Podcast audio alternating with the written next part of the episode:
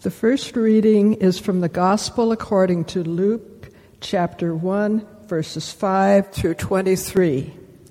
In the days of King Herod of Judea, there was a priest named Zechariah who belonged to the priestly order of Abijah.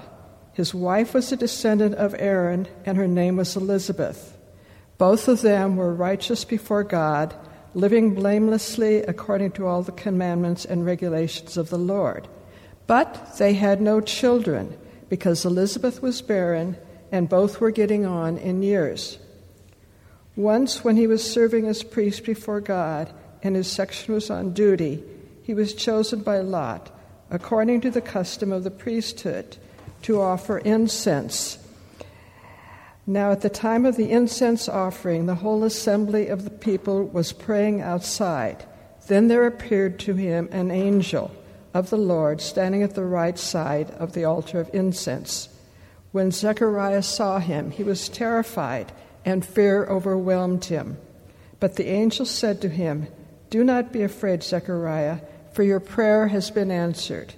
Your wife Elizabeth will bear you a son, and you will name him John. You will have joy and gladness, and many will rejoice at his birth, for he will be great in the sight of the Lord. He must never drink wine or strong drink. Even before his birth, he will be filled with the Holy Spirit. He will turn many of the people of Israel to the Lord their God. With the spirit and power of Elijah, he will go before him to turn the hearts of parents to their children, and the disobedient to the wisdom of the righteous, to make ready a people prepared for the Lord. Zechariah said to the angel, How will I know that this is so? For I am an old man, and my wife is getting on in years. The angel replied, I am Gabriel. I stand in the presence of God, and I have been sent to speak to you and to bring you good news. But now, because you did not believe my words, which will be fulfilled in their time, you will become mute, unable to speak until the day these things occur.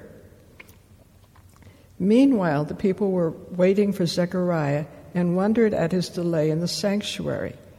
When he did come out, he realized he could not speak to them, and they realized that he had seen a vision in the sanctuary. He kept motioning to him, to them, and remained unable to speak. When his time of service was ended, he went to his home. Okay, we continue with the Gospel of Luke. Uh, now the time came for Elizabeth to, bear, to give birth, and she bore a son. Her neighbors and relatives heard that the Lord has shown great mercy to her, and they rejoiced with her. On the eighth day, they came to circumcise the child, and they were going to name him Zechariah after his father. But his mother said, No, he is to be called John. They said to her, None of your relatives has this name. Then they began motioning to his father to find out what name he wanted to give him. He asked for a writing tablet and wrote, His name is John. And all of them were amazed. Immediately his mouth was opened and his tongue freed, and he began to speak, praising God. Fear came over all their neighbors, and all these things were talked about through the entire hill country of Judea. And all who heard them pondered them and said, What then will this child become? For indeed the hand of the Lord was with him. Then his father Zechariah was filled with the Holy Spirit and spoke this prophecy. Blessed be the Lord God of Israel, for he has looked favorably on his people and redeemed them. He has raised up a mighty servant, Savior for us in the house of his servant David. And he spoke through the mouth of his holy prophets from of old, that we would be saved from our enemies and from the hand of all who hate us. Thus he has shown the mercy promised to our ancestors and has remembered his holy covenant the oath that he swore to our ancestor Abraham to grant us that we, being rescued from the hands of our enemies, might serve him without fear in holiness and righteousness before him all our days. And you, child, will be called the prophet of the Most High, for you will be, go before the Lord to prepare his ways, to give knowledge of salvation to his peoples by the forgiveness of their sins, by the tender mercy of our God, the dawn from on high will break upon us, to give light to those who sit in darkness and in the shadow of death, to guide our feet into the way of peace. The child grew and became strong in spirit, and he was in the wilderness until the day he appeared publicly to Israel. This is the word of the Lord. You know, I go to church about 48 to 50 times a year. In fact, I work at a church, you might know that. I spend a lot of time in churches and in sanctuaries, and, you know, I, I lead worship most of the time that I am in churches. I not only go on Sundays, but often. Uh, lead worship services at other times of the week, whether it's a memorial service or a wedding or a Ash Wednesday or a Maundy Thursday or lots of opportunities. In fact, I wander in here throughout the week to, to do things, and it can be easy to sort of take for granted what this space is about, what worship is about to sort of get caught up in the usual Sunday morning routine, and perhaps you are just here as part of your usual Sunday morning routine. You're just doing what you do on Sundays between 10 and 11. You're not uh, expecting much other than to ha- perhaps leave here with a little bit of a song on your heart or having seen some friends. Hopefully, you came expecting that you might have some kind of encounter with God today. And if you didn't, I would invite you to just be open to that possibility for yourself today. I think God probably hopes to encounter us today. Zachariah and Elizabeth were very, very faithful people. These were the sorts of people that found themselves in the temple every day, praying and going to worship.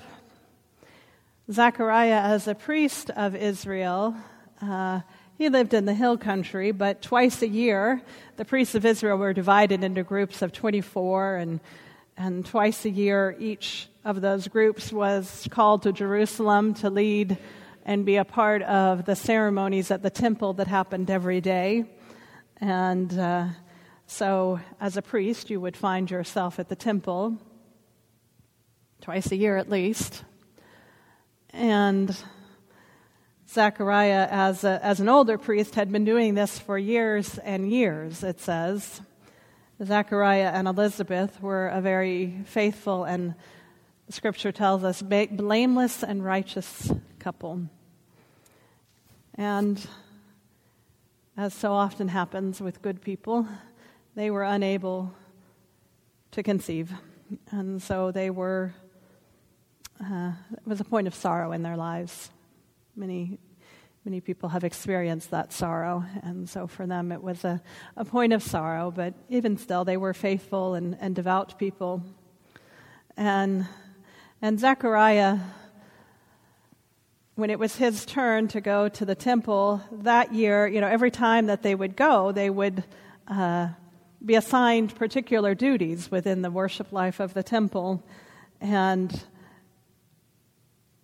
four persons had special duties that involved going inside the Holy of Holies of the temple. And, and if you hadn't ever done that, they would draw lots to make sure that every priest at some point in their life would have the opportunity to do that. And, and of those four, the highest thing that you could be called upon to do inside the Holy of Holies was to, was to light the incense and to bring the incense to the altar. And so on this day, as the scripture tells us, Zechariah, at long last, in his whole life as a priest, it was his turn to offer the incense inside the temple. And maybe he had been inside the Holy of Holies maybe four times in his life, but maybe fewer. And so it was a, a big day. And I imagine that for Zechariah as a, as a faithful, devout person.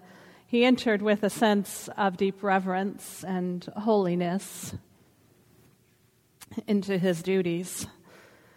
The, this, the, the Hebrew uh, scriptures provide very specific instructions for how this was done, so I'm sure he studied that and, and read and knew exactly what he was supposed to do when he went inside to bring this incense. And then Luke tells us that when he gets inside and he gets up to the right, uh, the, the place by the altar, it says that just to the right of it, there stood the angel Gabriel. I love the, the specificity of that, that it's just to the right of it. And there was the angel Gabriel who, who greeted him as Gabriel always greeted people Fear not. You can imagine he was terrified. He had not really been in that Holy of Holies very often in his life, and I would imagine, I mean, it's, it's lit by only a few candles, no windows, no outside light. The incense is burning, it's got that musty smell. And then he hears the voice of the angel Gabriel.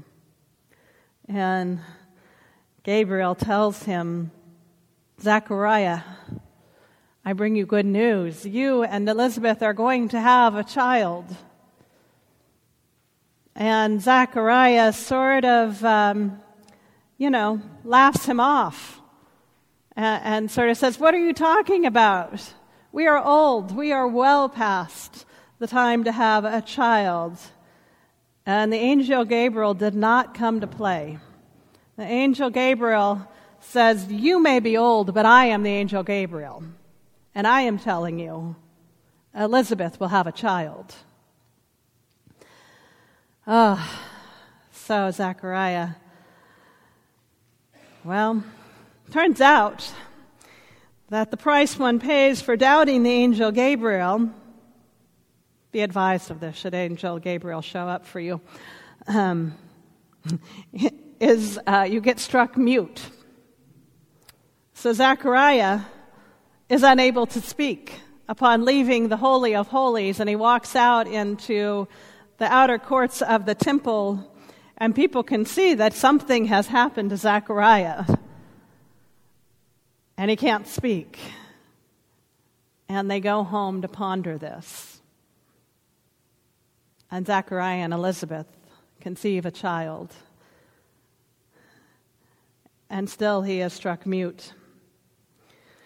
And so, as Carol picked up the reading for us, now nine months later, the child has been born. And Zachariah and Elizabeth bring the child to the temple to be dedicated, as one does on the eighth day. And Elizabeth says, that the child's name will be John. And the, the onlookers and the others in the temple say, uh, No, there's no Johns in your family. You are from a priestly family. The, the child should take on the name uh, of a relative. And they turn to Zechariah. You know, they don't believe the woman. They turn to Zechariah, who then writes that the child's name shall be John. And then his mouth is opened and he can speak. And all the people, it says, are amazed. Both because he was struck dumb, but also because the child will be called John. And of course, this John will be John the Baptist, the forerunner of Jesus, the cousin of Jesus. And so we have this experience of the holy for Zechariah. I don't think he was expecting to, to run into the angel Gabriel that day, but indeed he did.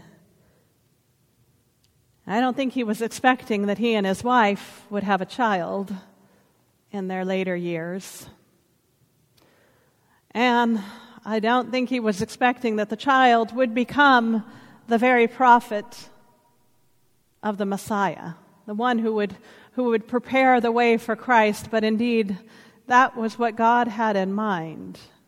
And so, Zechariah, his first words are this beautiful canticle that you uh, heard read, uh, just like Mary offers the Magnificat upon receiving the Annunciation, uh, that she would bear Christ, Zechariah offers his, his song of praise upon hearing that his child would be the prophet of the Most High. I love Zechariah's story. It's one of, one of my favorites. It's um, very often biblical figures have a birth story associated with them. Think of Moses and the river and the, you know, being, you know, sent down the river and the daughter of the Pharaoh and all that kind of stuff. And, um, you know, Samuel has a birth narrative. Um, and Jesus, of course, we are here in this season remembering the story of Jesus' birth. But John, the one who would come before Christ, also has a birth narrative, a story of how he came into this world. And of course, it is a story that begins with a miracle of a couple that had been unable to conceive, bearing this child. I got thinking this week about the things that we expect from God, and especially in this season of Christmas. Probably many of us have lots of expectations around the holidays, some of which lead to disappointment. We may have expectations of, I don't know, particular gifts or family uh, dynamics that aren't at play, or we may have expectations about things with our children or any number of things about how this season will go. But I want to call us to a, a kind of expectation this year. The kind of expectation that draws us into the Holy of Holies, the place where God's own heart resides, the place where even the angel Gabriel can call us short on our uh, excuses, you know. For Zechariah, it was old. I'm old. I can't do this. For us, it may be, I'm too old. I can't do this. It may be that, you know, I, I don't have enough money or I'm not spiritual enough or I haven't earned God's love or I haven't, you know, prayed enough or I have, you know, we, we offer all kinds of excuses to keep God at bay. And yet God comes and says, Hey, I'm God. It doesn't matter what you think. I'm here to work within you. I am here to do the unexpected in your life, to draw you into the ways of peace and hope. And so, Zechariah's unexpected blessing I think is a call to all of us to be aware in this season of the ways that God might still yet, even now, outside of all of our doubts and fears, have a hope and an expectation for us. God might yet have a gift for us this Christmas season. It's easy to get caught up in the, in the long to do list of all the shopping and the baking and the planning and the you know, checking things off to make sure you do it right. But I think the holy call of this season is to meet God in unexpected ways, to let the gift come to us in ways that we weren't expecting, to open ourselves to receiving something that we had sort of pushed aside It's a holy year. It's a holy time of year. Advent is this wonderful season of longing and hope and expectation and joy and peace and love and all these things that we, we say on this calendar, this Advent wreath.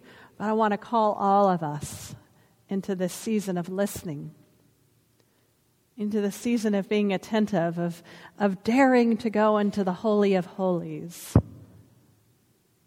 of daring to allow God to tap us on our shoulder, of allowing God to, to place something in our lives that we weren't expecting this year. Now, when we, when we focus on the, the madness and the to do list of this season, we sometimes don't hear it, which is why the church offers this countercultural call to stillness when everything outside of us is busyness. But My hope and my prayer for us this year is that God will do the unexpected for us. And I don't know what that will be in your life. Zechariah surely didn't know what it would be in his life. But I think there's a call for us to be attentive, to be listening, to enter into the holy of holies of this season, and to allow God to place a gift in our laps. Let us pray. Gracious God, you are indeed holy. You are God that bestows upon us callings and gifts, opportunities and challenges. And in this holy season, when we are often so busy with things that aren't holy, we ask that you draw us near. Meet us in this place. Meet us in unexpected places and show us the gift that you would have us receive. And may we, like Zechariah, enter into this with joy, obedience, and celebration of your gift among us. In Christ's name we pray. Amen.